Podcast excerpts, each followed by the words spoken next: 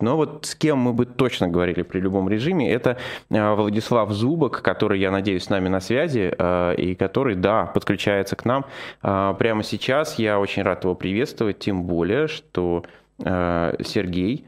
Ой, простите, простите, сейчас я открываю сообщение для того, чтобы... Правильно все. Да, Максим, вот Максим вижу. начал в эфире читать свои личные сообщения. А, нет, нет, нет, не, не, не совсем, э, не совсем личные. Так вот, я рад приветствовать Владислава Зубака, э, профессора Лондонской школы экономики и политических наук, э, с которым мы будем говорить о мифах о распаде СССР. Здравствуйте, Владислав Мартинович. Здравствуйте, Максим. Здравствуйте. Да, много, и... Здравствуйте. Да, что называется. Очень рады вас видеть. И Ирина. сегодня мы начнем э, нашу серию программ. Я надеюсь, что мы продержимся все три дня.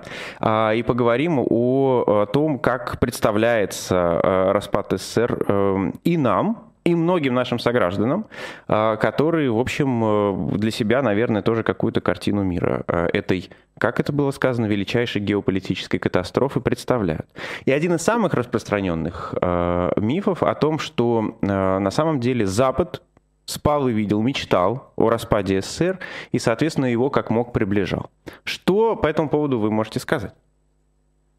Э, ну, вообще есть документы, на самом деле, реальные документы, в отличие от того, что, э, чем пичкают э, многих наших сограждан. Ходит уже, я не знаю, лет 20 некий план Даллеса. Я, честно говоря, э, много чего видел в своей жизни в американских архивах, и большинство этих планов, вообще-то говоря, опубликовано, но план Даллеса, в общем там отсутствует. И сам Даллес, может быть, и видел, и мечтал э, разрушить Советский Союз, но он вообще-то умер от рака в 50 1999 году. То есть не дождался бедняга, так же как Хрущев, э, одновременно провозгласившись э, построение коммунизма, его, как мы знаем, не дождался. Ну, знаете как, Далис, Далис умер, но дело его живет.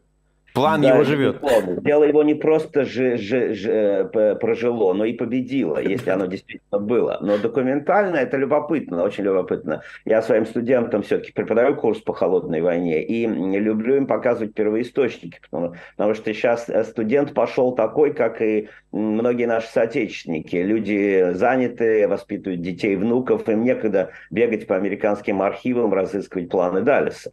Э, это дело профессиональных историков. И но я пытаюсь им показать. Вот, вот смотрите документ, читайте своими собственными глазами на экране, там он написано. И есть действительно ряд документов, довольно любопытных, американских. 48 э, год, между прочим, э, где написано, что в интересах Соединенных Штатов э, видеть СССР максимально ослабленным с тем, что он не смог нападать на своих соседей, и э, для этого, э, в частности, предусматривается всяческое поощрение эм, э, национально-освободительных движений на территории Советского Союза. Опять же, подчеркиваю, по поощряется. Не то, что там просто мы засылаем татар, узбеков, калмыков и так далее, и разжигаем там вот эти войны. Это, это максимум, до чего воображение ЦРУ и плановиков Госдепа дошло.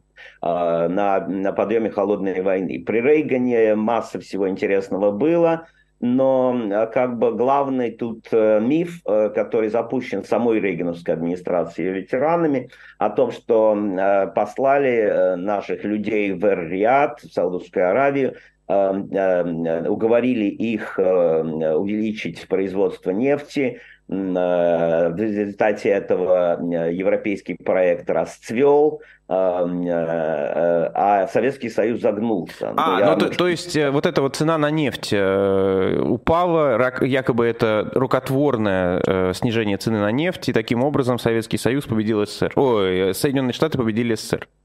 Ну да, там есть железная логика, как, которая очень нравится и американцам, и очень нравится, ну, со знаком минус э, многим, многим в России, которые ищут виновных, да, в распаде Советского Союза, потому что цена на нефть падает, соответственно, э, торговый баланс резко ухудшается у СССР, советскому правительству нечем поддерживать союзников в Восточной Европе, Куба, там, не знаю, Северная Корея, Вьетнам, эм, войну в Афганистане, все это начинает сыпаться. Горбачев в воленс-ноленс начинает думать о том, что нужно дружить с Америкой, и это превращается в некую, вот дальше уже такой большой, такой э, смутный, какое смутное большое пятно в сознании, что-то дальше происходит, потому что все сыпется.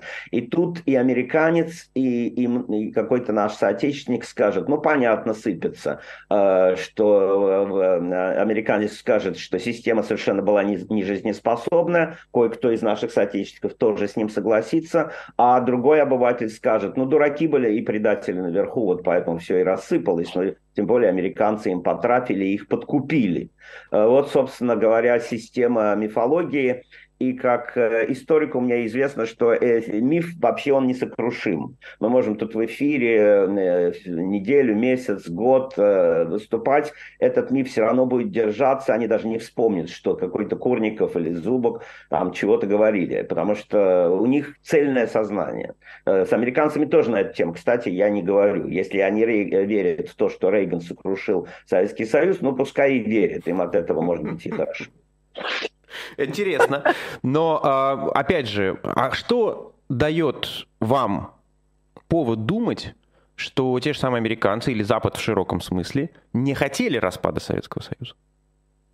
Нет, ну, разумеется, они э, рассчитывали ослабить Советский Союз всеми силами, и их интересовала прежде всего ядерная угроза. Это совершенно очевидно, это в миллионе документов отражено. И основное, что, собственно, хотели администрации Рейгана и э, Буш. Буш-то был вице-президентом при Рейгане, а потом сам стал президентом э, с 1989 года. И, собственно говоря, был президентом США вот на протяжении всех трех четырех ключевых лет, когда Советский Союз приказал долго жить. Поэтому э, на уровне этих администраций все обсуждалось, и вся эта документация, подчеркиваю, почти все. 99,9% рассекречена. Ее даже можно посмотреть в интернете, если есть такое желание. Так вот, а, желание у них было прежде всего ослабить советскую ядерную угрозу, потому что вот те самые ракеты, которые изготавливали в нынешнем Днепро, а тогдашнем Днепропетровске на Украине, им очень мешали спать. Реально мешали спать. Например, даже могу привести реальный пример. А, а, в августе 91 года был путь, и Бушу доложили, что что-то там не то с советским ядерным оружием, куда-то они вот чего-то начинают передвигать, и он реально не спал реально не спал, человек потерял сон, ну, на один день, потом доложили, вроде все нормально, путь разваливается, все хорошо. Но после этого американцы сами выдвинули инициативу резкого сокращения, одностороннего сокращения тактического ядерного оружия. Он позвонил Горбачеву Буш и сказал Михаилу, давай ты тоже сокращать, потому что это у американцев было на протяжении всего существования Советского Союза, потому что единственная страна, которая могла их реально уничтожить. Все остальное в их воображении как бы существовало уже на третьем, пятом, десятом месте. И момент распада Советского Союза там не фигурировал. Он появился реально в документах американцев осенью 89 года, потому что ну, произошло действительно удивительное дело. Начала осыпаться э, коммунистическая система в Восточной Европе. И еще до э, того, как рухнула э, Берлинская стена, вдруг американцы поняли, что Горбачев настоящий. То есть настоящий в каком смысле? Вот он говорит, что надо, типа, вот не применять силу, не посылать танки в Прагу, там, я не знаю, и Будапешт. И он это делает. И сразу возник вопрос, а вообще такой лидер надолго? А вообще-то он усидит там еще там год. Реально. И они создали группу. Во главе ее был Боб Гейтс, бывший ЦРУ, э, директор, замдиректора ЦРУ. И э, ему помогала Кандализа Райс. Та самая? И, Ничего себе. Да, та самая, та самая. Я с ней беседовал на эту тему. И, собственно говоря, у них было несколько задач. Э, что будет, если Горбачева свергнут, если в Советском Союзе возникнет гражданская война, и если советские э, войска восстанут восточ... и откажутся уходить из Восточной Европы, из Венгрии, из и других стран. Ну, восстание советских войск, оно в какой-то мере произошло, я должен сказать, и оно было немножко другое, оно было финансовое. Они э, не хотели уходить, потому что их зарплаты в, э, в восточных марках сразу стали переводиться в западные, благодаря щедрости Оля и Западной Европы. Поэтому они категорически оттуда не хотели уходить и получать вот эту самую зарплату.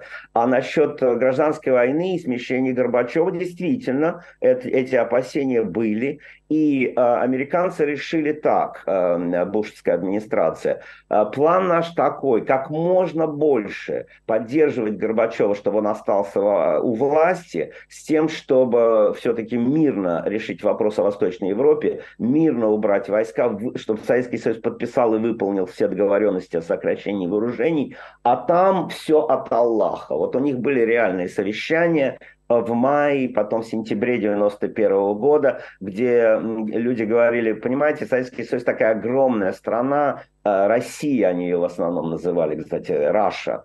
Это такая непредсказуемая огромная страна с, с такой сложной историей, в основном историей авторитарной и недемократической, что мы, что бы мы ни делали в Соединенных Штатах, мы должны понимать, это просто открытым текстом было в обсуждении, мы э, вот настолько только в состоянии повлиять на, на положение в этой стране. Но должен сказать, что а, а, работу по поддержанию во власти Михаила Сергеевича Горбачева они выполняли честно.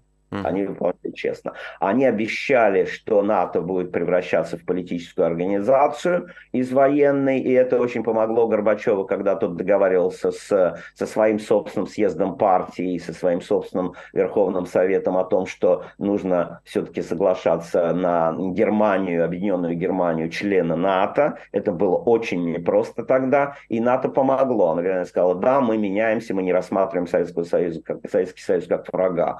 А, были даже разговоры о помощи, и Германия реально помогла тогда. Она реально дала ну, где-то, правда, уже одновременно почти с ратификацией этих всех договоренностей в сентябре-октябре 90 -го года Коль согласился предоставить 3 миллиарда марок э, беспроцентно Эм, и там еще 12 миллиардов на помощь эм, в строительстве домиков, всяких инфраструктур для отводимых советских войск, потому что они останут, иначе куда отводить? Мы зарплату тут получаем, мы живем в казармах и, и получаем зарплату в, в дойчмарках, а вы нас куда-то отводите, реально. А потом они начали торговать уже советским оружием, образовалась мафия торговли оружием, об этом никто ничего не писал, но это было действительно все очень американцам известно и волновало их. То есть советские этим... войска в Германии начали распродавать свое оружие на черный рынок? Да, да, и страх был, что они начнут продавать тяжелое оружие уже, потому что ну, деньги, деньги, ну, да. деньги начали работать еще как в 90-м году. Вот эти вещи, которые остаются за порогом понимания и воображения, там, скажем, и, американских, и отечественных наших э, людей, они вот реально, вот они реально работали на разложение и разрушение Советского Союза. Но этим надо, это, этим надо заниматься, это надо анализировать, какие-то книжки читать толстые, поэтому, понимаете... Ну... Владислав Мартинович, соединяя две эти темы, насколько э, Запад, опять же, в широком смысле, и Соединенные Штаты в частности, боялись, что ядерное оружие теперь будет не у одной страны, а у 15. Это вообще главная была проблема. Не для всех. Они по этому поводу дискутировали, и, и очень интересно. Но это же все-таки американцы, они же привыкли э, свободно выражать свое мнение по любым вопросам.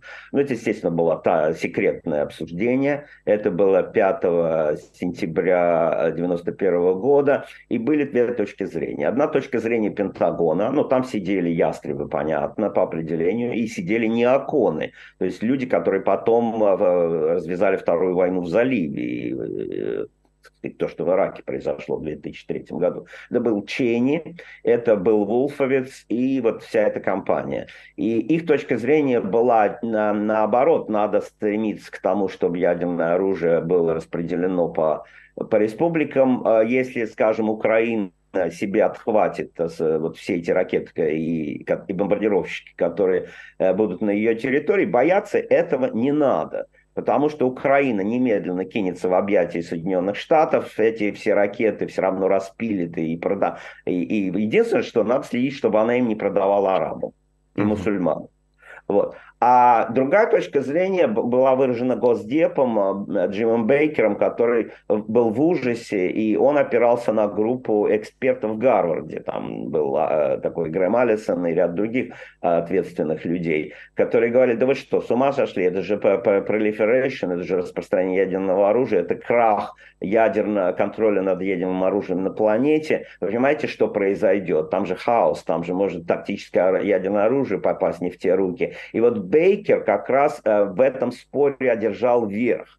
И ему помог Конгресс. Как это ни странно, Конгресс пришел на помощь, потому что был сенатор э, Сэм Нан и э, в Палате представителей Лугар, Ричард Лугар, и они убедили Конгресс ватировать специальную программу Нана Лугара, чтобы все ядерное оружие было из Украины, из Беларуси, из Казахстана, Э, свезено в Россию и там поставлено под контроль. Более того, у них даже была операция по вывозу обогащенного урана из Казахстана. Это вообще история достойная, так сказать, пера, а, не знаю, там, э, для каре. А в чем ее а, суть?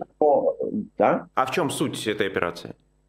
Но в том, что они, э, в том, что казахи, они вообще не знали о существовании этого всего. Это же все управлялось э, из Москвы, из, значит, э, из центра. Все эти базы, все эти тайные места хранения, понимаете, я уж не говорю про лаборатории бактериологического оружия на Балхаше, я уже говорю, не говорю о каких-то еще.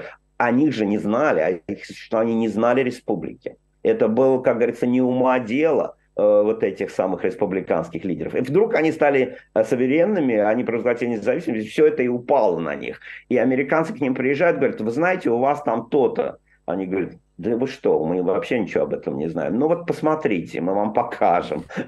И понимаете, американцы фактически сыграли очень важную роль в стабилизации этого вопроса, не только стабилизации Горбачева э, у власти, что вообще там было положительным с моей точки зрения фактором. Э, Михаил Сергеевич э, все-таки еще немножечко сумел смикшировать вот тот, тот, тот, тот коллапс, тот обвал, который происходил, и мог, иначе говоря, принять какие-то другие формы.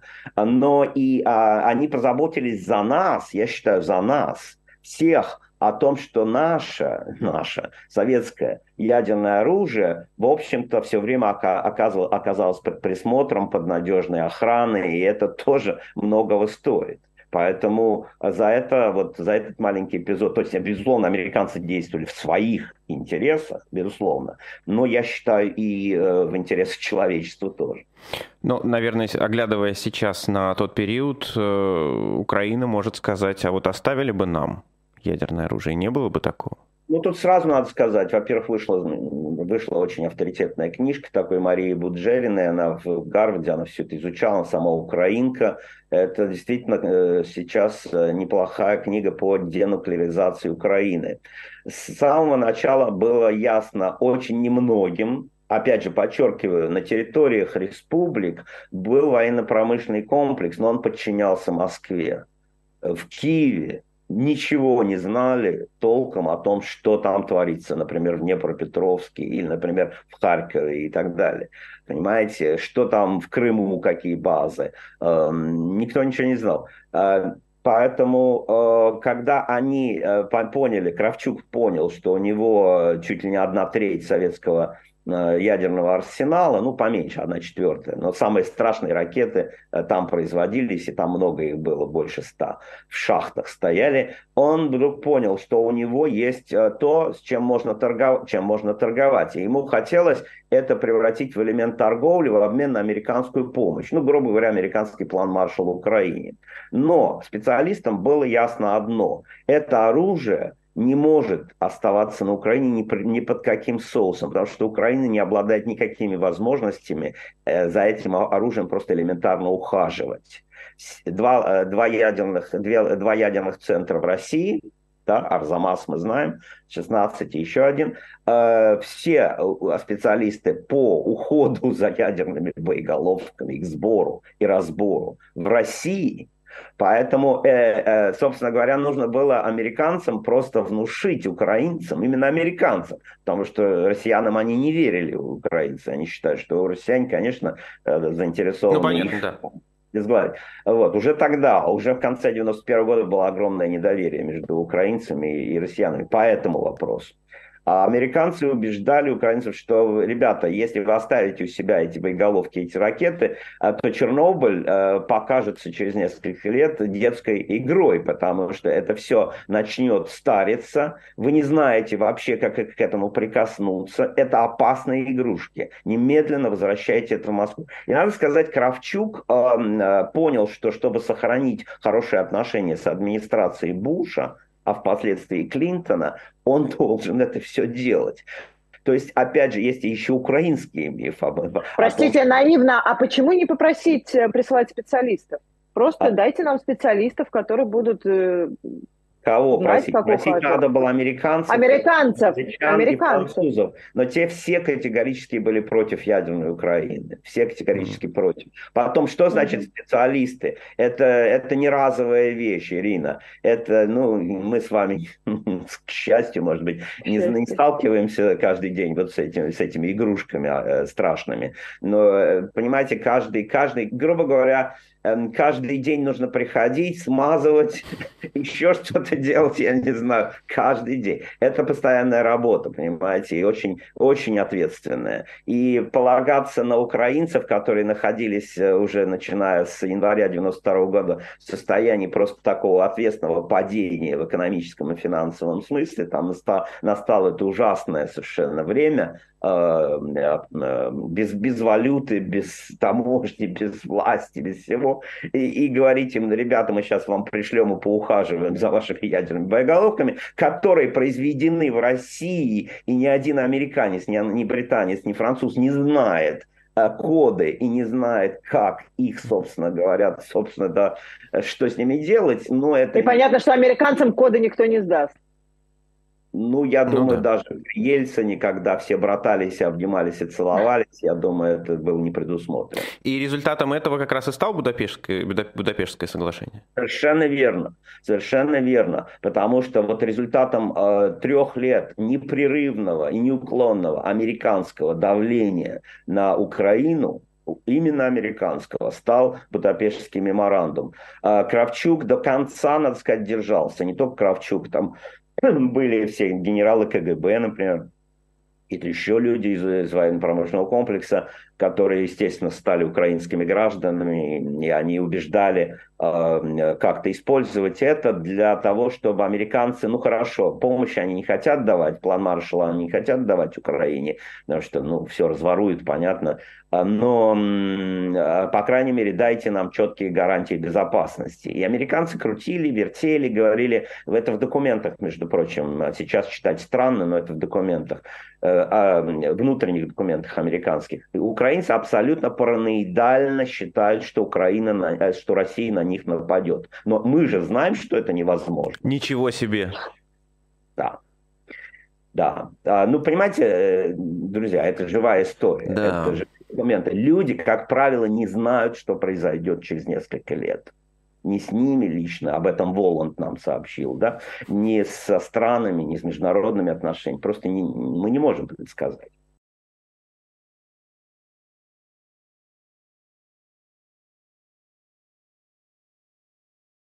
Давайте продолжим говорить о мифах, э, которые э, сопровождают распад СССР и э, те мифы, которые в том числе озвучиваются. Сегодня поговорим, наверное, об афганской войне.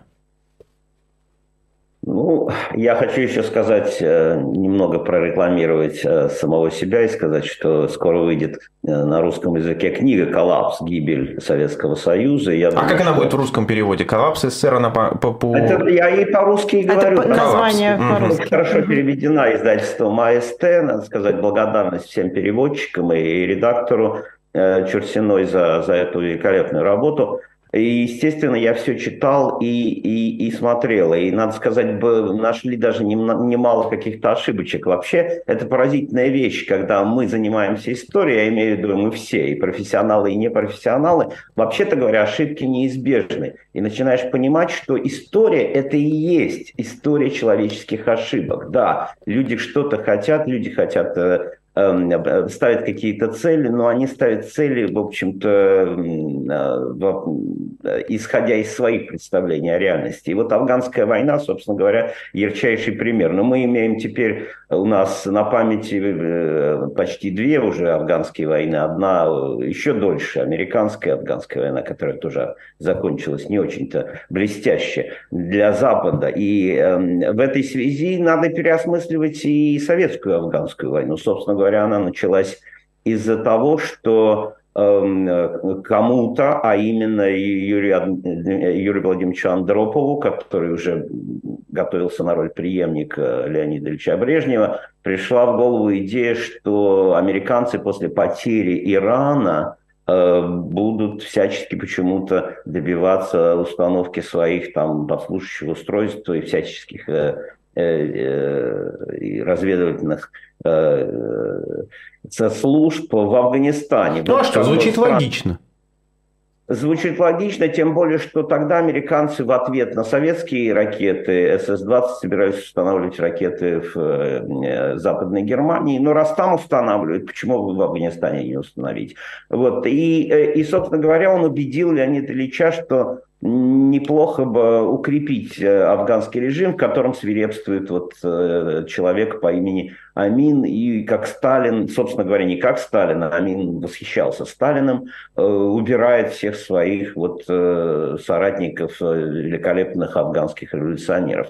И вот по этому сценарию, собственно, были введены войска, и было был применен спецназ, чтобы как бы а, нейтрализовать Амина, но нейтрализовали слишком, как, как это убили, там был штурм дворца, покрушили все, э, в том числе и детей, э, и, и получилось весьма страшновато и жутко, и мир содрогнулся, а президент Картер сказал, что это вообще самый э, страшный момент со, со времен, со, со времен как, как водится у нас теперь 1939 года, да, и, и все. И, собственно говоря, в чем было дело, чтобы ну, укрепить Афганистан, предотвратить установку там вот этих вот э, страшных американских ракет и баз, и все, и войска вывести. Но задумка-то хорошая, в кавычках, а не получилось. И когда потом, мне рассказывали, когда потом э, Брежнев встречался с Андроповым, он говорил, ну, ну что ж ты, Юра? Ну вот Юра подвел, да. Тем не менее, Юра стал ненадолго руководителем СССР, но уже Юра начал подумать, как с этой историей расправиться. Э, в хорошем смысле, сохранив лицо, убрав войска. И это передалось потом Черненко, а потом Горбачеву. И вот главный вопрос, почему Горбачев не вывел войска сразу, и мы теперь знаем ответ на этот вопрос. А простите, а американцы, а натовцы, они долго выводили оттуда войска? Они очень долго оттуда выходили, выводили войска. Но я ближе к вашему вопросу, Максим. Собственно, какое это все имело значение для гибели Советского Союза. Но, безусловно, э, атмосферу в стране это ухудшило кардинально. То, что ребят забирали в Афган, и оттуда шли вот груз 200, это, естественно, влияло. И то, что об этом нельзя было говорить иначе, как о спецоперации и о том, что войска там ничего якобы не, никого не убивают, ничего не делают, а только строят школы. Они действительно строили школы, там э, э, мукомольные предприятия, какие-то еще заводы. А меня, меня афганцы, кстати, знакомые благодарили почему-то меня. Говорят, ну вы зато построили нам вот хлебобулочные изделия мы выпекаем до сих пор на этих предприятиях. При этом более, более миллиона погибло. Так смысл в том, что э, Горбачев хотел тоже уйти из Афганистана, что-то там создав, создав стабильный режим, потому что ну, любой, э, любой человек понимает, что если просто оставить Афганистан так, там будет э, а, анархия. И он пытался договориться с американцами. Собственно говоря, когда отношения начали уже хоть как-то выстраиваться вот с этой встречи Рейгана и Горбачева в Рейкьявике, уже пошел разговор о том, что в э, Афганистане может быть коалиционное правительство, собственно, как и потом американцы пытались это сделать, а и, э, но будет э, наш человек, вот Наджибула. И американцы категорически отказались, и надо сказать, тут американцы повели себя ну, как все. Опять же, я, я их осуждаю в каком смысле? Они не видели будущего. Они не видели э, э, снесенных самолетами э, башен-близнецов. Правильно? Они не могли этого предвидеть, не могли предвидеть, что Талибан придет к ним из Афганистана, вот, э, или Бен Ладен и, и так далее. Поэтому они э, решили, что ага, вот мы ушли, поджав хвост из Вьетнама, и вы уйдете. Это будет ваш урок, это будет ваш Вьетнам нам. И, собственно говоря, поэтому э, переговоры, несмотря на поддержку ООН и под, другую, других международных организаций, не увенчались успехом. И Горбачев тогда решил выводить э, войска, собственно, без всяких договоренностей. Он это сделал э, в феврале 89 года. Борис Громов с развернутыми красными флагами, с, с последними силами пере, пересек Амударью. И это завершилось. И надо сказать, смотря на то, как оттуда бежали американцы и как все там разрушилось, конечно, некоторые недоброжелатели Соединенных Штатов могли сказать, да, вот смотрите, мы ушли, э, если не с победой, то достойно, а вот американцы не смогли оттуда уйти. Думаю, результируя эту всю вещь, что по потерям, по расходам финансовым, финансовому времени, Афганистан никак не мог стать вот тем камушком, который вызвал обвал Советского Союза. Просто не мог, не мог. Другое дело, что потом в событиях, в событиях, которые развернулись в самом Советском Союзе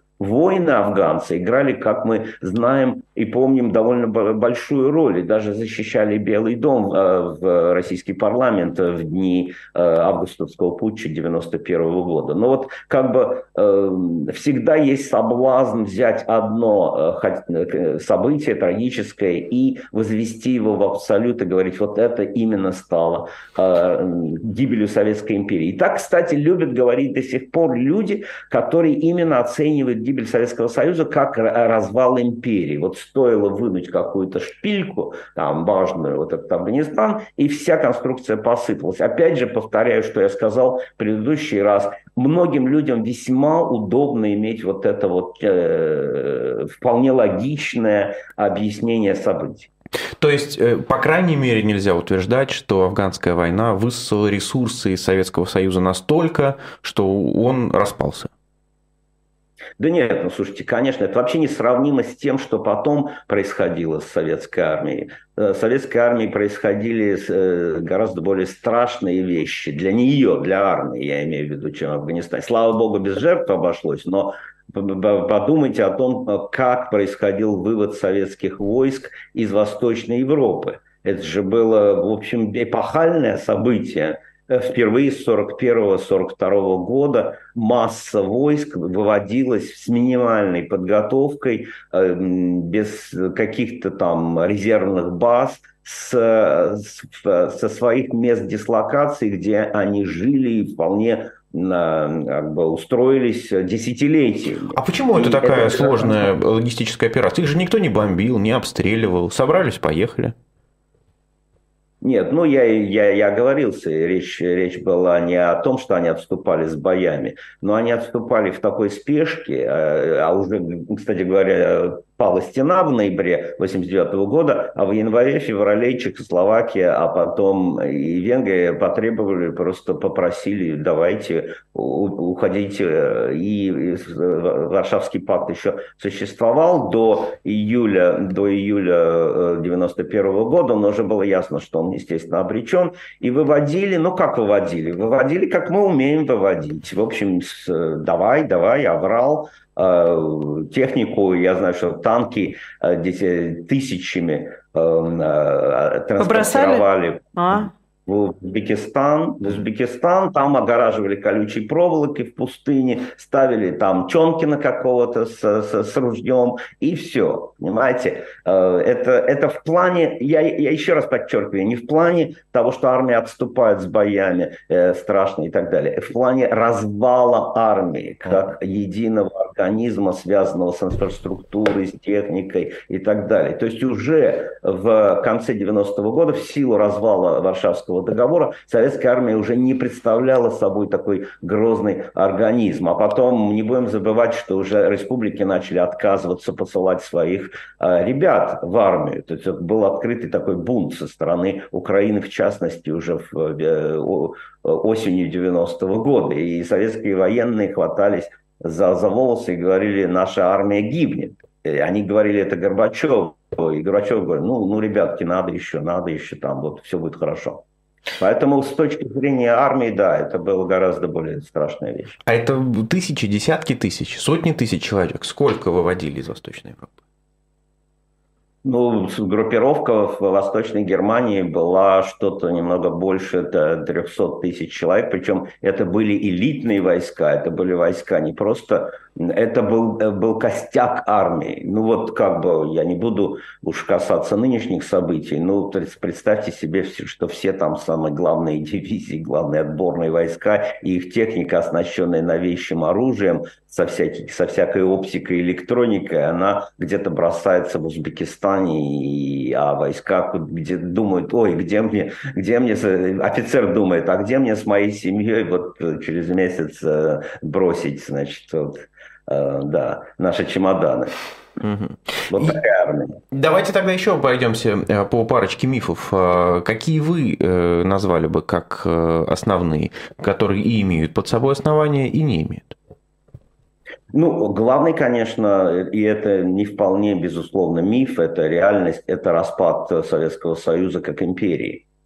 И, и тут мы имеем э, исследования и, собственно говоря, огромную традицию, да, потому что еще задолго до того, как Горбачев стал лидером, там ну, существовали исследования э, людей, в основном из диаспоры, выходцев из бывшей э, царской России, ну, другой империи, да, беженцы из Советского Союза, которые мечтали буквально мечтали, чтобы эта империя развалилась, и они вернулись в свои свободные страны. Была целая серия, организованная, например, Гуверовским институтом. Это была вообще страшно подрывная такая антисоветская серия, где люди писали там о свободном Татарстане, о свободных каких-то... Естественно, прибалты продолжали это все делать. И э, э, новейшая литература о том, э, как действительно это происходило, она весьма, опять же, убедительна и во многом э, подтверждается. То есть действительно, что произошло? Горбачев начал либерализацию. Тут же три прибалтийские республики, а из них первая Эстония, э, там люди сказали, о да, мы поддерживаем перестройку, давайте, давайте нам экономическую автономию, мы вот покажем, какие, э, как может работать социализм. Естественно, э, огромное большинство этих людей только и спало и мечтало выйти из Советского Союза. И когда я говорил там с некоторыми специалистами по Прибалтике, которые писали, ну вот, вначале-то Прибалты не хотели уходить. Я говорю, ну, вы знаете, мне кажется, что они вначале как раз с самого начала и хотели уходить. Но вопрос-то не в Прибалтах. С Прибалтами история, мне кажется, понятная. Э, э, вопрос в том, насколько вот энергия этого э, выхода, этого протеста, этого, ну, назовем так, сепаратизма или движения к национальной независимости, могло, опять же, сыграть роль той шпильки, без которой рассыпалась бы вся империя, так же, как в Афганистан. тут, мне кажется, как историку, что, ну, ребята, ну, не преувеличивайте. Кстати, многие предлагали Горбачеву и его иностранные и визави. Но отпустите уж этих прибалтов, чтобы остальная ваша, не знаю, империя или союз, или там федерация продолжала существовать. Потому что никто вообще не мог предположить, что Украина, например, э, пойдет на такую независимость. Эм, э, все говорят также о Южном Кавказе. Вот там вообще было насилие, межэтническое насилие, грузины в едином порыве, особенно после 9 апреля 89 года, когда была применена сила, убили людей во время мирной демонстрации, они, они вообще начали требовать возвращения к Грузии э, там, 21 года, 19-21 года. Но опять же, и весь, полыхал весь Южный Кавказ по разным причинам. Но опять же, эта энергия э, была недостаточна, чтобы развалить империю. И главный ответ на вот этот вопрос, а что все-таки, какая шпилька стала роковой, и почему э, э, почему, собственно, Горбачев, из-под Горбачева выдернули страну в конце концов, это была, естественно, декларация России. Это была декларация 12 июня 90 -го года. Это праздник, который Россия до сих пор празднует. Это, ну, праздник, надо говорить, это что вы празднуете, э, господа? Это праздник, когда вы разрушили вашу собственную империю, когда вы стали свободными, независимыми от кого-то там. Ну, собственно говоря, от кого? Вы же этот центр и унаследовали. И в конце концов был парадокс, как мы все, некоторые из нас помнят еще, когда в Кремле было два президента. Э, Борис Ельцин, который говорил, Россия и там и хотел и на Библии клясться, и патриарха призвал на свою инаугурацию, и при этом хотел следовать э, модели американского президента даже, видите, инаугурацию хотел. А с другой стороны, вот этот э, Горбачев, который был там со своей вот этой вот на лавкане своим красным флажком, и почему-то генеральный секретарь какой-то КПСС, и вот это будущее и прошлое, но они все сидели в одном историческом Кремле и спорили, кому этот Кремль принадлежит принадлежит. И э, когда американцы, вот опять же, к американцам возвращаюсь, потому что почему? Потому что все обвиняют американцев в том, что они там, или кто-то, э, что они там чего-то разваливали. Они смотрели на эту всю ситуацию дихотомии, это просто в остолбенении просто остолбенений.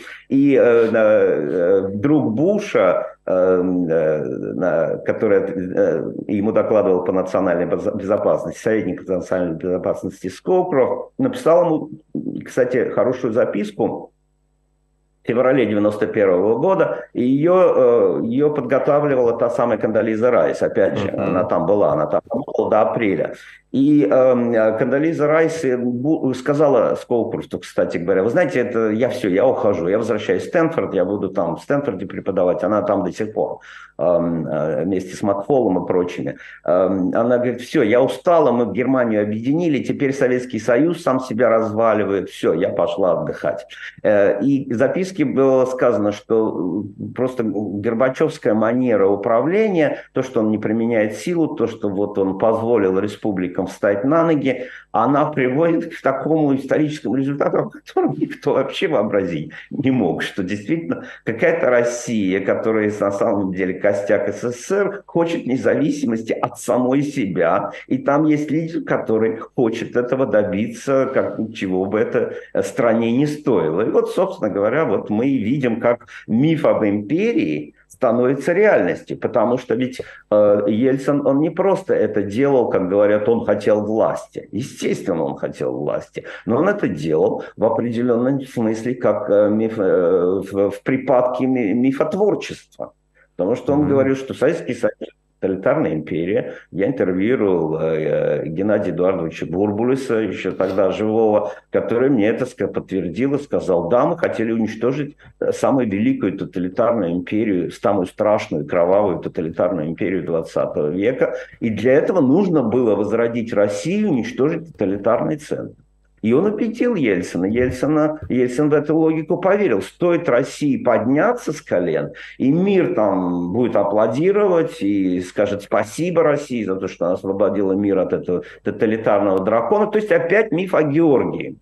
Опять миф о Георгии, э, значит, за убивающим дракона. Но получилось, как говорится, как у нас все приговорил Черномырдин, получилось. Как всегда, да. да. У меня, соответственно, два вопроса, исходя из того, что вы сказали. Во-первых, получается, что Путин прав, когда говорит, что СССР распался, потому что в документах была записана возможность такого распада. Если бы, если права выхода у республик нет, то они и не выйдут никогда.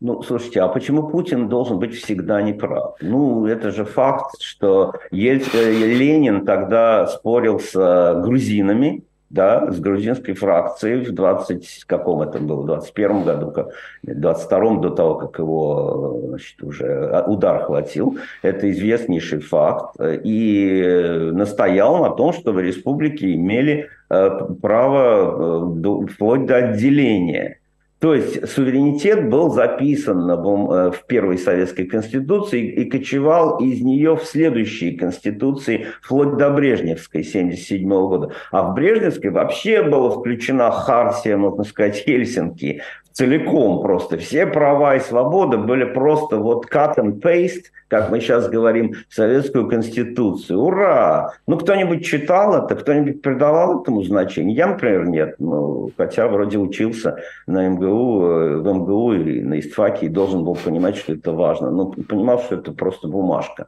А на самом деле, когда начались перемены, когда Горбачев начал, начал реформ, да, это сыграло роль. Вплоть до отделения Прибалты были первые, которые легалистские загнали Горбачева в угол. Он так на Политбюро сказал, Прибалты нас загнали в угол. А Горбачев все-таки юрфак кончал МГУ. И он понимал, что ну, если в эти игры начинать играть, ну, надо быть последовательным. И что дальше делать? Но надо было принимать новую конституцию, как некоторые говорили. В, то, в том числе был такой Анатолий Лукьянов, потом один из антигероев Путча. Э, впоследствии Горбачев его назначил, э, его выбрали, кстати, но он был горбачевским э, соратником, он стал во главе Верховного Совета СССР и вел его благополучно к его значит, кон кончине.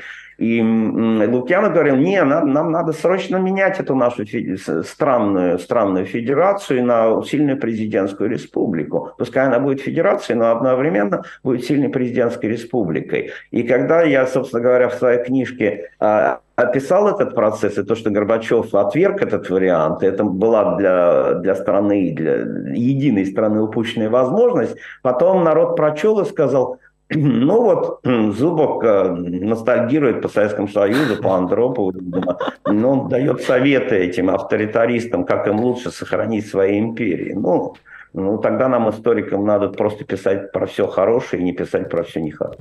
Тогда еще один вопрос. Э, вы сказали о том, что э, иногда что-то в документах записано, люди воспринимают это как э, просто бумажку.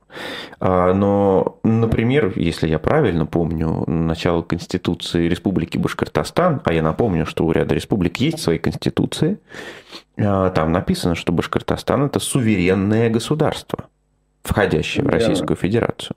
Что это означает для будущего? О, для будущего, как всегда, я говорю, мы никто не знаем, не знает, что означает для будущего, но, безусловно, вот этот вот принцип суверенности, это же принцип э, вильсоновский, либеральный, который был перехвачен Лениным и большевиками, использован для определенного, ну, для всего того, что произошло, да. И смотрите, как интересно. Получается, что Горбачев э, этот принцип оживил, возродил, и этот принцип, собственно говоря, привел к сокрушительному территориальному э, развалу и расчленению страны. Не единственное, я подчеркиваю, экономика играла главную роль. И почему русские, собственно, были так недовольны и поддерживали Ельцина, в частности, русские, да, там шахтеры, э, Кузбасса, еще кто-то, миллионы-миллионы людей молились на него, потому что он говорил, Горбачевская перестройка провалилась, вы стоите в очереди даже за хлебом, у вас нет туалетной бумаги, там еще чего-то, и я вам дам это все. То есть экономика все равно играла огромную роль на тот момент, что она не работала, Горбачевские реформы провалились, безусловно. И на этом фоне, да, вот это вот суверенитет. А что это значит суверенитет? А, значит, я обособлюсь в своем суверенитете, и, может быть, у меня появится и больше хлеба, и даже, может быть, туалетная бумага. Вот это логика развала 91 -го года. И когда, кстати говоря, не только в Башкортостане, и в Украине, многие люди голосовали именно по этому принципу. Тогда Понятно. последний. Что да. это будет? Что это будет, опять же? Понимаете, э, понимаете, это зависит. Э, ясно, что, ну, скажем, не буду говорить кто, но там в Кремле человек хочет это э, как-то смикшировать, убрать, заменить. Ну, может быть, на какую-то лукьяновскую формулу или другую формулу. Но это остается. И мне кажется, это невозможно убрать совсем. Mm. И э, будет это какая-то бомба, которая сдетонирует. Придется с этим разбираться следующему поколению политических лидеров. Об этом, по крайней мере, нужно ну, вот упомянуть в в скобках, то будет это или нет, мы, мы не знаем, просто не знаем. Тогда давайте э, последний вопрос э, по этой теме, и мы встретимся еще завтра. Э, вы сказали, что вот победил такой-то миф, и насколько я понимаю, вы не вкладываете в слово миф здесь никакой отрицательной коннотации, как бы Нет, как конструкт, конечно. вот такой политический конструкт, такой взгляд победил, и, соответственно, Ельцин в него поверил, и в итоге он и сыграл. Правильно ли я вас, что Советский Союз это империя, тоталитарная империя, которую, от которой нужно освободиться? Правильно ли я вас понимаю, что мы сейчас можем фиксировать, по крайней мере, если не победу, то появление мифа, что Россия это тоже агрессивная империя, с которой нужно что-то делать? Вот Российская ну, Федерация в сегодняшнем виде. Вы имеете в виду среди соседей России? Среди соседей России, ну, в общем, и мы можем фиксировать, что появляется этот миф и в самой России, что война России с Украиной запустила это не просто как какой-то маргинальный миф, а как миф, который обсуждается. Ну да, ну да. Но даже еще до начала событий, вы знаете, буквально накануне состоялась интересная у меня беседа, тоже вот в таком формате онлайн. И там был Сергей Плохий, э, руководитель э, Украинского Городского центра. У него, кстати, вышла писал. книга тоже недавно. Хорошую книжку, она, вот видите, моя совпала с 22 годом, а у него совпала с Крымом. Э, книжка в 2014 году вышла, переведена, кстати, на русский язык. Тоже «Последние, последние дни СССР» называется, много других книг. Ну и неважно, еще одна коллега. И мы как раз обсуждали вопрос, а что происходит вообще еще до, до, до начала военных действий а что еще, а что происходит? Это очередной э, этап крушения э, Советской империи, которая не до, не до развалилась. Что это такое?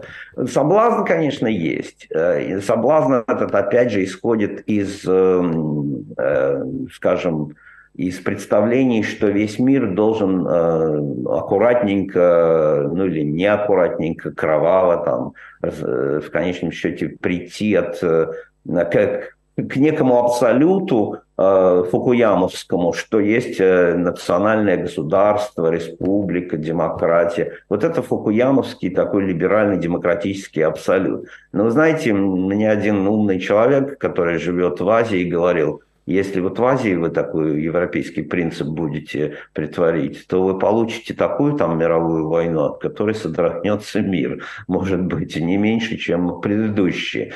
Понимаете, все это зависит от контекста и политических реалий. Вообще опасно слишком увлекаться э, при, преследованием некого абсолюта. Да, Репутация, репутация России, естественно, ниже плинтуса. И легко заключить сейчас, что это только потому, что она вот по-прежнему империя. Ну,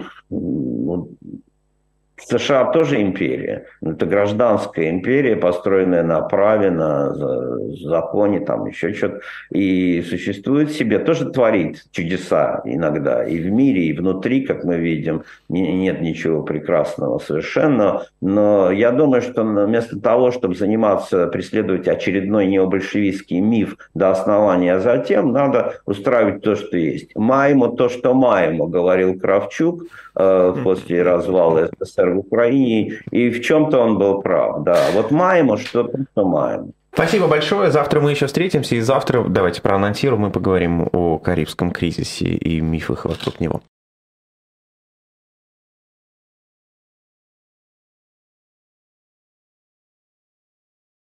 Владислав Мартинович, мы вчера пообещали поговорить о Карибском кризисе, и давайте прямо скажем о ядерном шантаже, потому что эта тема а, так или иначе а, сейчас звучит. А, скажите, насколько, по крайней мере, вот знаете, я помню даже в своем возрасте студенческом и детском я смотрел несколько документальных фильмов э, о Карибском кризисе, и всегда это был очень победный такой стиль изложения. Вот мы как показали тогда американцам, как мы их можем прищучить.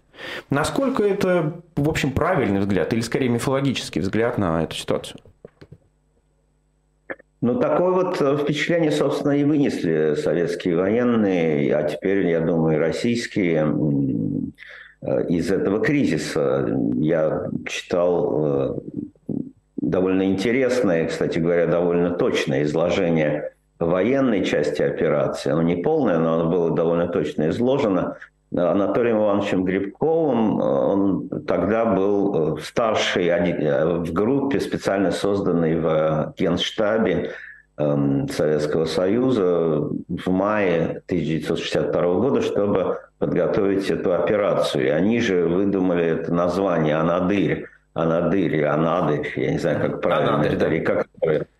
Анадырь, да, втекает в Берингов пролив, и, ну, соответственно, наверное, думали, что американцы будут бояться вторжения в Аляску, а тут мы их на Кубе застанем. Действительно, э, действительно ущучили.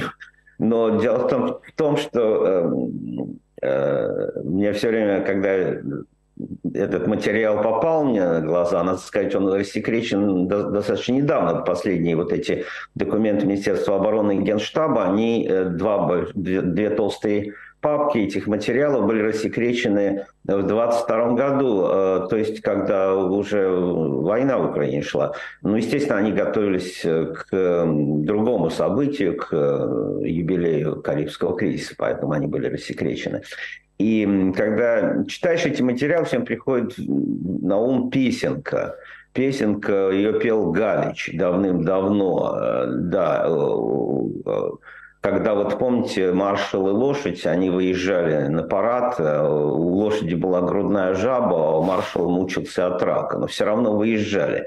И вот эти вот незримые страдания – советских военных на Кубе, они, конечно, бросаются в глаза, когда читаешь эти документы, потому что, понимаете, там главное это что? Хрущеву пришла эта мысль как бы вот спонтанно, э, внезапно. Он был э, на, на в Болгарии, и Болгария, как известно, на Черном море, а Хрущев, как известно, отдыхал в Пицунде, тоже на Черном море ну и там, понятно, Крым и база. И он спросил маршала Малиновского, министра обороны, а вот что, турки-то ракеты против нас имеют? Да, говорят, там американские ракеты «Юпитер». А вот сколько они подлетают к нам? Ну, говорят, до, до Крыма там вообще минуты, а до Москвы, ну, там, не знаю, 20, 25. Подлетное и время. Хрущев да, подлетное время вот там всплывало. И Хрущев очень сильно задумался, а потом выдумал блестящую идею, которую, с которой поделился коллегами по... Сперва с Малиновским, конечно, поделился, а потом с коллегами по президиуме, как тогда называлось, Политбюро. Он сказал, ну вот давайте-ка мы ракетную дивизию нашу вместе с, с ее подлетным временем. Давайте мы ее перебазируем на Кубу вместе с, с войсками усиления и посмотрим, собственно говоря, как американцы отреагируют. А э, позднее он так сказал, когда уже оказа, все оказалось не так просто, когда Кеннеди знал о ракетах и выступил, должен был выступить с речью, он объяснял своим коллегам еще раз свой как бы рациональный мотив этого дела. Но понимаете, Э, они установили свои ракеты, установили. Базы вокруг нас есть много лет, есть. Мы терпим, терпим. Они нас сдерживают, сдерживают. Вот ядерное сдерживание. Ну, а, ну и теперь сами потерпят. Смысл, смысл-то был такой. Мы терпели, и они потерпят. Чем они нас лучше? Вот этот мотив, чем американцы вообще такие исключительные лучше, что они могут с нами вот такие вещи делать, а сами вот э, не потерпят. Там были возражения же, как известно. Микоян сказал, ну а как же, ну может быть не надо. Но вот этот мотив, что американцы потерпят, он победил. Но ведь, понимаете, военным-то пришлось после этого заседания президиума за три дня да, свою операцию подготовить. Ничего и сколько выдумки, и Анадырь, и, и дивизию они никогда в жизни не передислоцировали с, с территории, целую дивизию, понимаете, с территории э, Советского Союза. А ведь дивизия, э, ее возглавлял, э, командующий был вообще герой.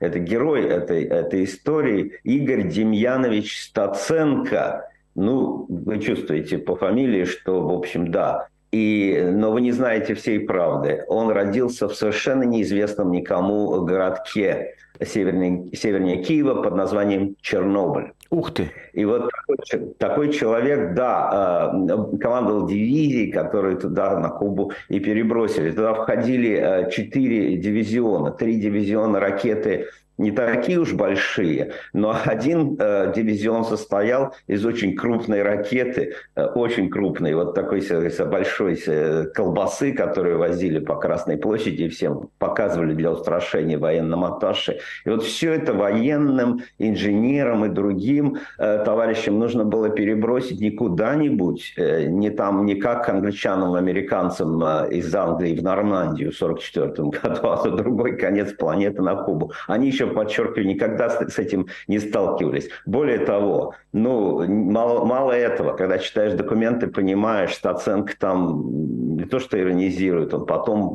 постфактум оценивает, что никто ведь не знал ничего о Кубе. Ведь надо было изучить хотя бы минимальные какие-то географические, экономические, климатические вещи о Кубе. А понимаете, один военный там говорит, ну пошел я в Севастополе в библиотеку, спрашиваю, у вас чего про Кубу-то есть? Ну вот там Куба жертва американского колониализма, читайте.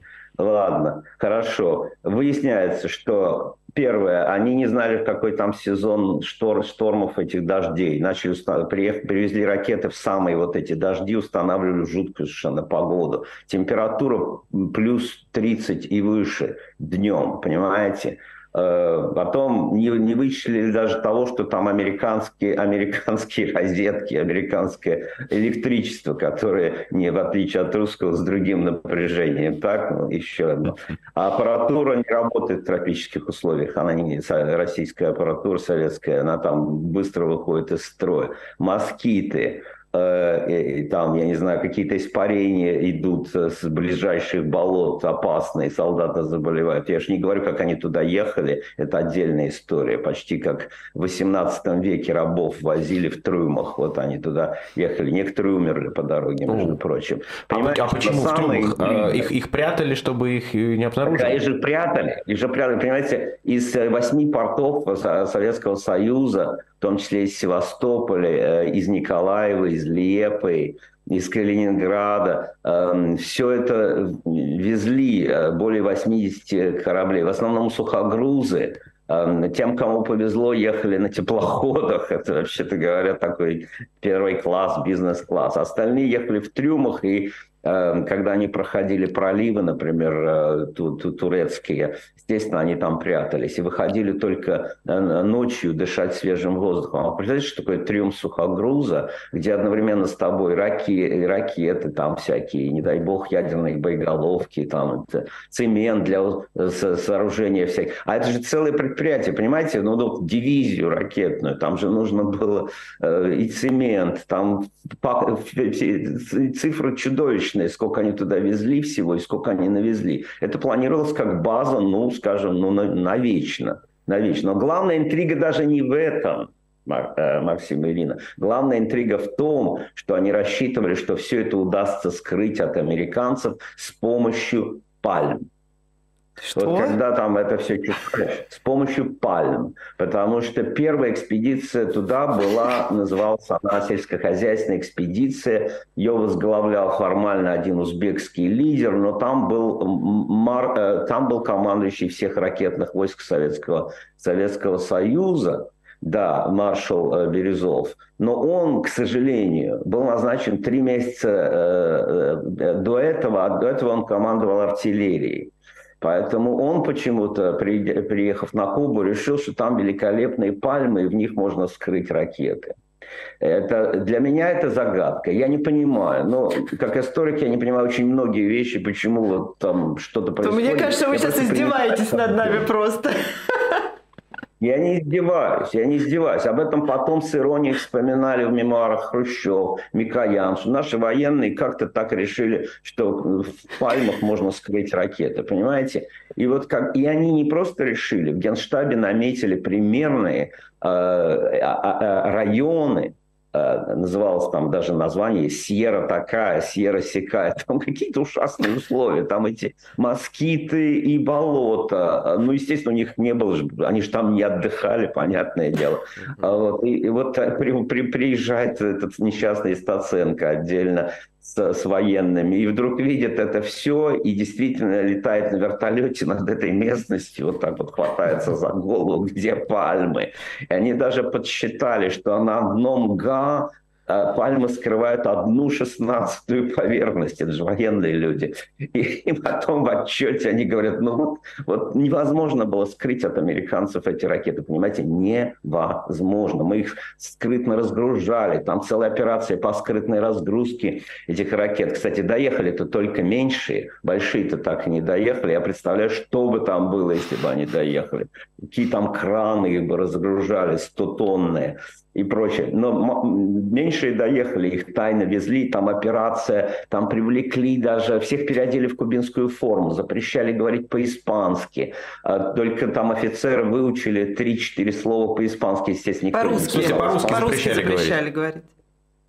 Нет, запрещали по-русски говорить, да. но нужно да, было да, говорить да. по-испански, а у них 3-5 слов, да, они выучили, им дали там какие-то буквари, э, словники, они выучили. То есть э, я хочу сказать, что советские солдаты офицеры творили абсолютные чудеса. Вот Грибков пишет, потом, э, что это образец высокого военного искусства. Ну, понимаете, в чем-то я согласен, а в чем-то это чистый Гашек и, я не знаю, там действительно солдат Чонкин. Это, это какая-то полная фантастика. Но вот с, с, пальмами, с пальмами вышла незадача, понимаете. Там были, естественно, люди, был такой Дементьев, он был постоянный военный представитель на Кубе, тоже недолго там был, 60-го года, но все-таки знал остров. И он э, в Москве, когда, куда его вызвали, начал говорить о том, что, ну, ребята, летают американские самолеты, летают У-2, но невозможно эти ракеты держать в секрете от американцев. Прилетит, засечет. Но в это время, когда он начал это говорить, маршал Малиновский дал ему под столом по, по ноге, э, что означало «молчи, дурак». И вот эта вот э, наша замечательная культура «ты начальник, я дурак», начальство решило, начальство виднее, она сыграла такую брутальную, но вполне предсказуемую, в общем-то, шутку над, э, над теми, кто эту операцию проводил. Понимаете, операция грандиозная. Она стоила наверняка там миллиарды рублей. Они довезли все. Американцы ничего не засекли. Они это тайно разгрузили. Они начали это устанавливать. Им страшно повезло, что в этот момент американцы по ряду причин решили не летать. Там были шторма, потом еще для разных обстоятельств. Но первый же пролет 14 октября, уви... вот, вот все эти вещи замечательно расположенные. Американцы потом говорили, что им там Пеньковский передал какие-то там, снимал вот эти документы. Сейчас фильм даже вышел, триллер по этому поводу. Народ смотрит, как там герой, замечательный грузинский актер, играющий Пеньковского, тайно в каких-то архивах ГРУ снимает эти базы, передает их англичанам, те передают американцам. Ну, знаете, это все замечательно замечательно, конечно, для фильма и для, для шпионских романов, но понимаете, когда летит У-2 и видит все эти палатки, все эти установки в аккуратном порядочке, и все докладывается президенту, ну, пальмы подвели, понимаете. Но надо сказать так, что э, э, э, Игорь Демьянович и его товарищи, они честно предупреждали, они туда приехали на рекогносцировку, они писали наверх, что надо перемещать куда-то еще, ну, может быть, где больше растений, растительности, я не знаю, где удобнее. Понимаете, генштаб им сказал так, и там было интересно. Э, первый раз им отказали в передислокации, потому что над этим, над этой местностью летают международные рейсы. Mm-hmm разумно, ведь случайно можно сбить. Там же э, масса установок ПВО, и ракетные установки защищ... должны были сбивать американские самолеты. Э, э, вот. И э, это разумно. А второе было совершенно гениально. Э, противоречит директиве Генштаба. Значит, есть директивы Генштаба, уже, как говорится, все начальство решило, и вы давайте, и вы давайте. Доктор, доктор сказал и в морг, как... значит в морг, да. Да, понимаете, и, и, и, и когда это все вот читаешь и думаешь, ребята, ну вот, ну допустили косяки, правильно? Но кто именно? Естественно, маршал Бирюзов. Маршал Бирюзов погиб в случайной, якобы случайной авиакатастрофе пять дней спустя снятия Хрущева. Значит, спрашивать некого, спрашивать не с кого. Так все там покрывают друг друга. Не, не, не наказали практически никого. Грушников, по-моему, наказали, потом их пошерстили. Но, понимаете, все, все засунули в архив все засекречено, никто ничего не знает. Я не знаю, кто-нибудь изучал блестящий образец своего высокого военного искусства операции «Анадырь» после этого. Вот в чем, понимаете, вот в чем э, правда жизни. И не только истории, а, между прочим, нынешнего момента тоже нынешнего момента тоже, потому что мы, когда писали статью по этому поводу с автором вот на этих материалах, опубликовали его в Foreign Affairs, мы задумались, ну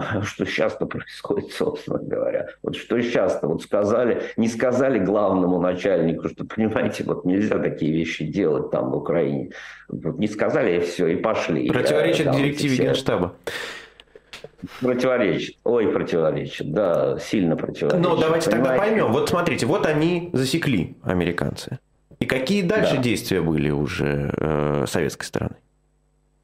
С чьей стороны? Советской.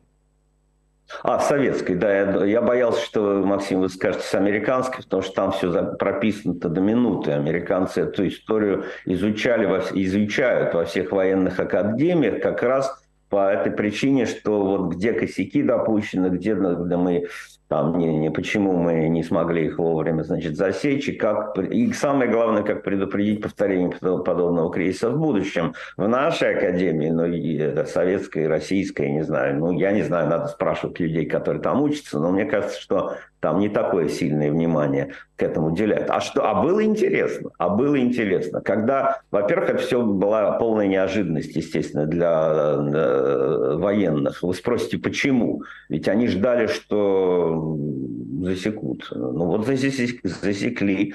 Но вы знаете, в, в отчетах того же Стаценко, в отчете главном Стаценко, он винит в этом кубинцев. Ну, понятно. Mm.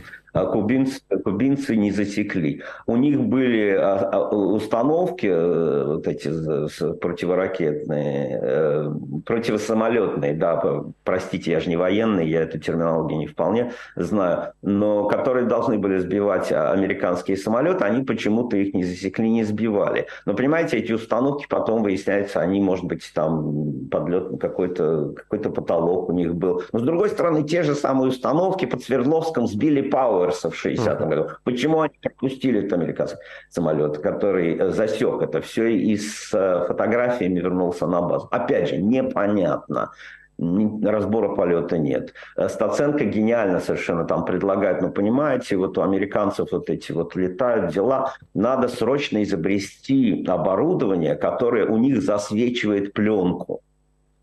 Вот это блеск, значит, а гиперболоид инженера Гарина на, на, на, на высоте 21 километра направляем на американский самолет, и там засвечивается вся пленка. Сбить его мы не можем, но пленку засветить вот запросто.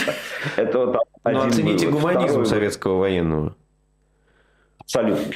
Абсолютно. То есть пилота не трогаем, а да, дальше менее гуманистические выводы, менее гуманистические, понимаете, они говорят, надо было сбивать, безусловно. То есть не то, что они там э, не хотели, они готовы были сбивать. И они сбили, как известно, в разгар кризиса, 26 э, октября был сбит э, У-2 успешно, причем Командование об этом не знало. Э, Плиев, Ис Александрович Плиев, там, генерал кавалерии, который командовал э, с войсками на Кубе, он в это время мучился, вот как раз как я песенку пел, он мучился не, не, не рак, не от жаба, у него почки.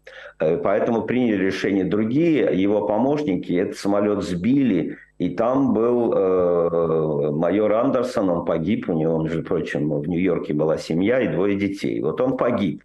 И останки его значит, нашли вместе с самолетом. И, собственно говоря, вывод из этого, и Малиновский делает доклад Хрущева об этом, вывод, вот, вот так и надо, вот, вот, прекрасно, и так всех будем сбивать.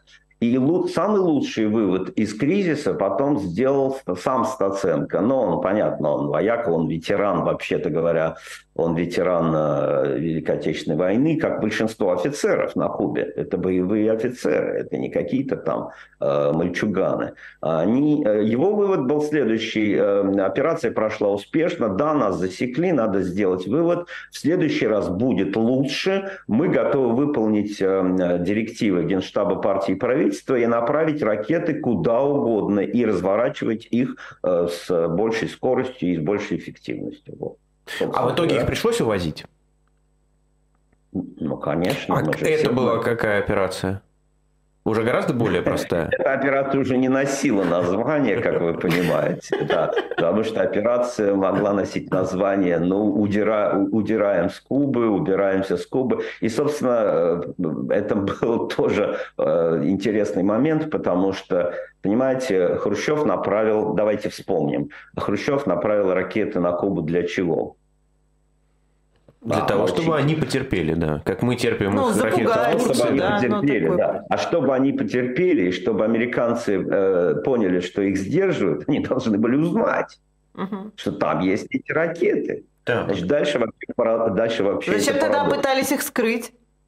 Да, а, да, а мы почему-то, это мы, они там, военные, да. их почему-то скрывали, а как можно сдерживать тем, чего ты не знаешь, о чем существование ты не знаешь, да, именно. Вот так вот, их скрыли.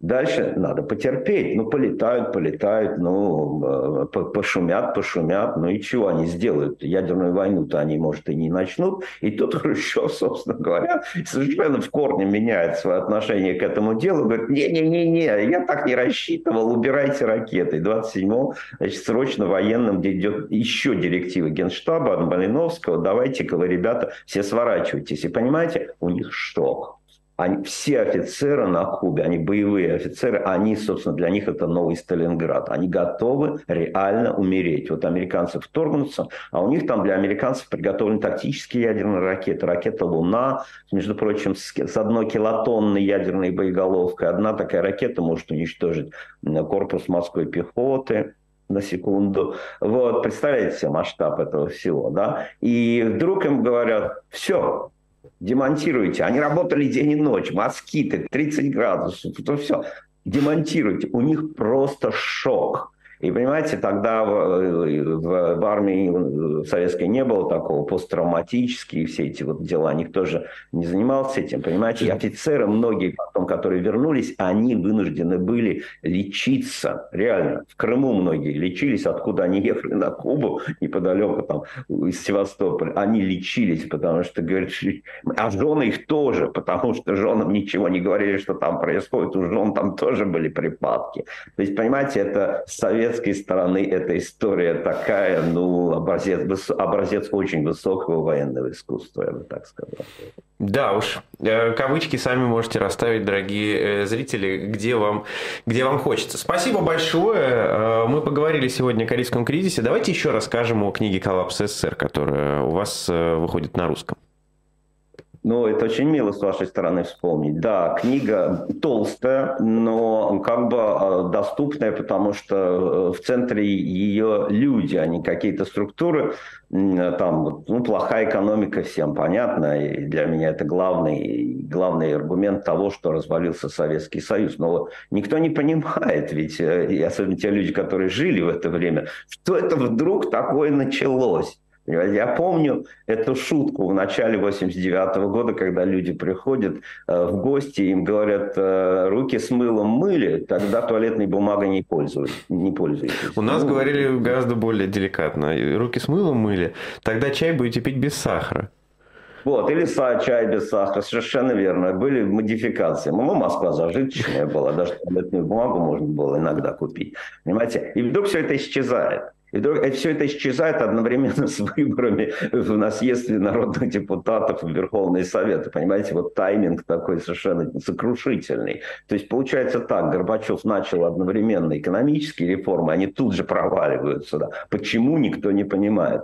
А, а Балкина, академика зовут, там уступает в, в, в, в Совмине, говорит, что надо экономить, что там не то, не все. Горбачев дуется на него, потом ну, что-то надо делать. И одновременно постоянно выпускается джин демократии из бутылки, когда шахтеры не могут мыло купить в магазинах. Вот как бы не зря мы после операции Анадри об этом вот рассказываем. Ну вот как это все объяснить, господа? И действительно, в книге я пытаюсь сначала анализировать, почему не удалась экономическая перестройка, и потом замысел политической перестройки, вот чего, собственно, они хотели добиться, и почему они всю власть советам вдруг решили дать. То есть, иными словами, если, дорогие зрители, вы все-таки достанете, купите эту книгу, я надеюсь, она будет доступна, то многие вещи, ну как, э, немножко разложатся по полкам. Вот для старшего поколения те события, которые воспринимались как ну, непонятные или как вот такой закономерный крах империи. Я еще раз подчеркиваю, в зависимости от ваших настроений тогда. Одни говорили, ну, рушится все, оно и должно было а, рушиться. Ну вот почему вдруг тогда, когда Горбачев захотел все сделать хорошо, почему все разрушилось, это я пытался объяснить в своей книге. Ну и, и второе, что я скажу, может быть, э, там, с экономией времени, э, что меня поразили последние месяцы существования корни Советского Союза. Я к этому времени книжка Сергея Плохия вышла тоже вроде на эту тему. И вроде все было известно. Там столько оказалось еще неизведанного и нового. И самое главное, когда все соединяешь вместе, и внешнюю политику, и экономику, и, э, я не знаю, ядерное оружие, и Украину, и, и, и контра между ней и Россией буквально сразу же, буквально сразу же, то видишь, что э, мы тогда пережили не просто какой-то момент э, счастливого освобождения, мирного освобождения от тоталитарной империи, как тогда некоторые говорили, ну, нам просто крупно повезло еще, потому что обвал и крушение, и катастрофа, и коллапс – это почти синонимы, понимаете? Поэтому я и выбрал это название для книги. Это было не шуточное событие. И то, что потом все решили, ну да, ну вот рухнуло, рухнуло, это должно было рухнуть, и опять же не извлекли из этого должных исторических уроков, это какой-то наш, какая-то наша кайнова печать, я считаю, вот нашего, нашего общества, что мы не дорабатываем тут. Мы идем дальше, там, э, в огороде Бузина в Киеве дядька, а мы живем себе как, э, как водится. Вот то же самое, как с Карибским кризисом. Понимаете? Карибский кризис повторился в Украине. Владислав а, Мартинович, а, вот я, я просто напомню, наверное, уже мало кто помнит из наших э, зрителей, а доступа к YouTube-каналу «Эхо» нет. А, у нас была серия программ, посвященная августу 91 года, вместе с Владиславом Мартиновичем и вместе с тогдашним генеральным прокурором. Это было потрясающе интересно. А, мы много, много о чем говорили. Я помню, потом мне э, Алексей Венедиктов прислал фотографию, как Михаил Горбачев читал расшифровку этого нашего эфира. Он сначала послушал, а потом попросил ему ему э, расшифровку Текст. дать. На, настолько, да, даже ему это было интересно. А, так вот, вы знаете, что меня тогда поразило? меня поразило, э, что вот эта травма э, украинской независимости, она была даже у самых демократичных, скажем так, нас, демократично настроенных людей типа Собчака. И э, если мы как раз э, стараемся вывести, откуда эта травма у того же Владимира Путина, то, в общем, в окружении Собчака это было типичной картиной. Да, вы правы, абсолютно. И Собчак, это я нашел замечательные совершенно записки, дневники Анатолия Адамишина, который э, жив здравствует, а тогда был посол э, в Италии. А в Италию туда ринулись все. Там, знаете, начали все наши политики, демократы особенно, делать бизнес. А где его делать, как не в Италии, правильно?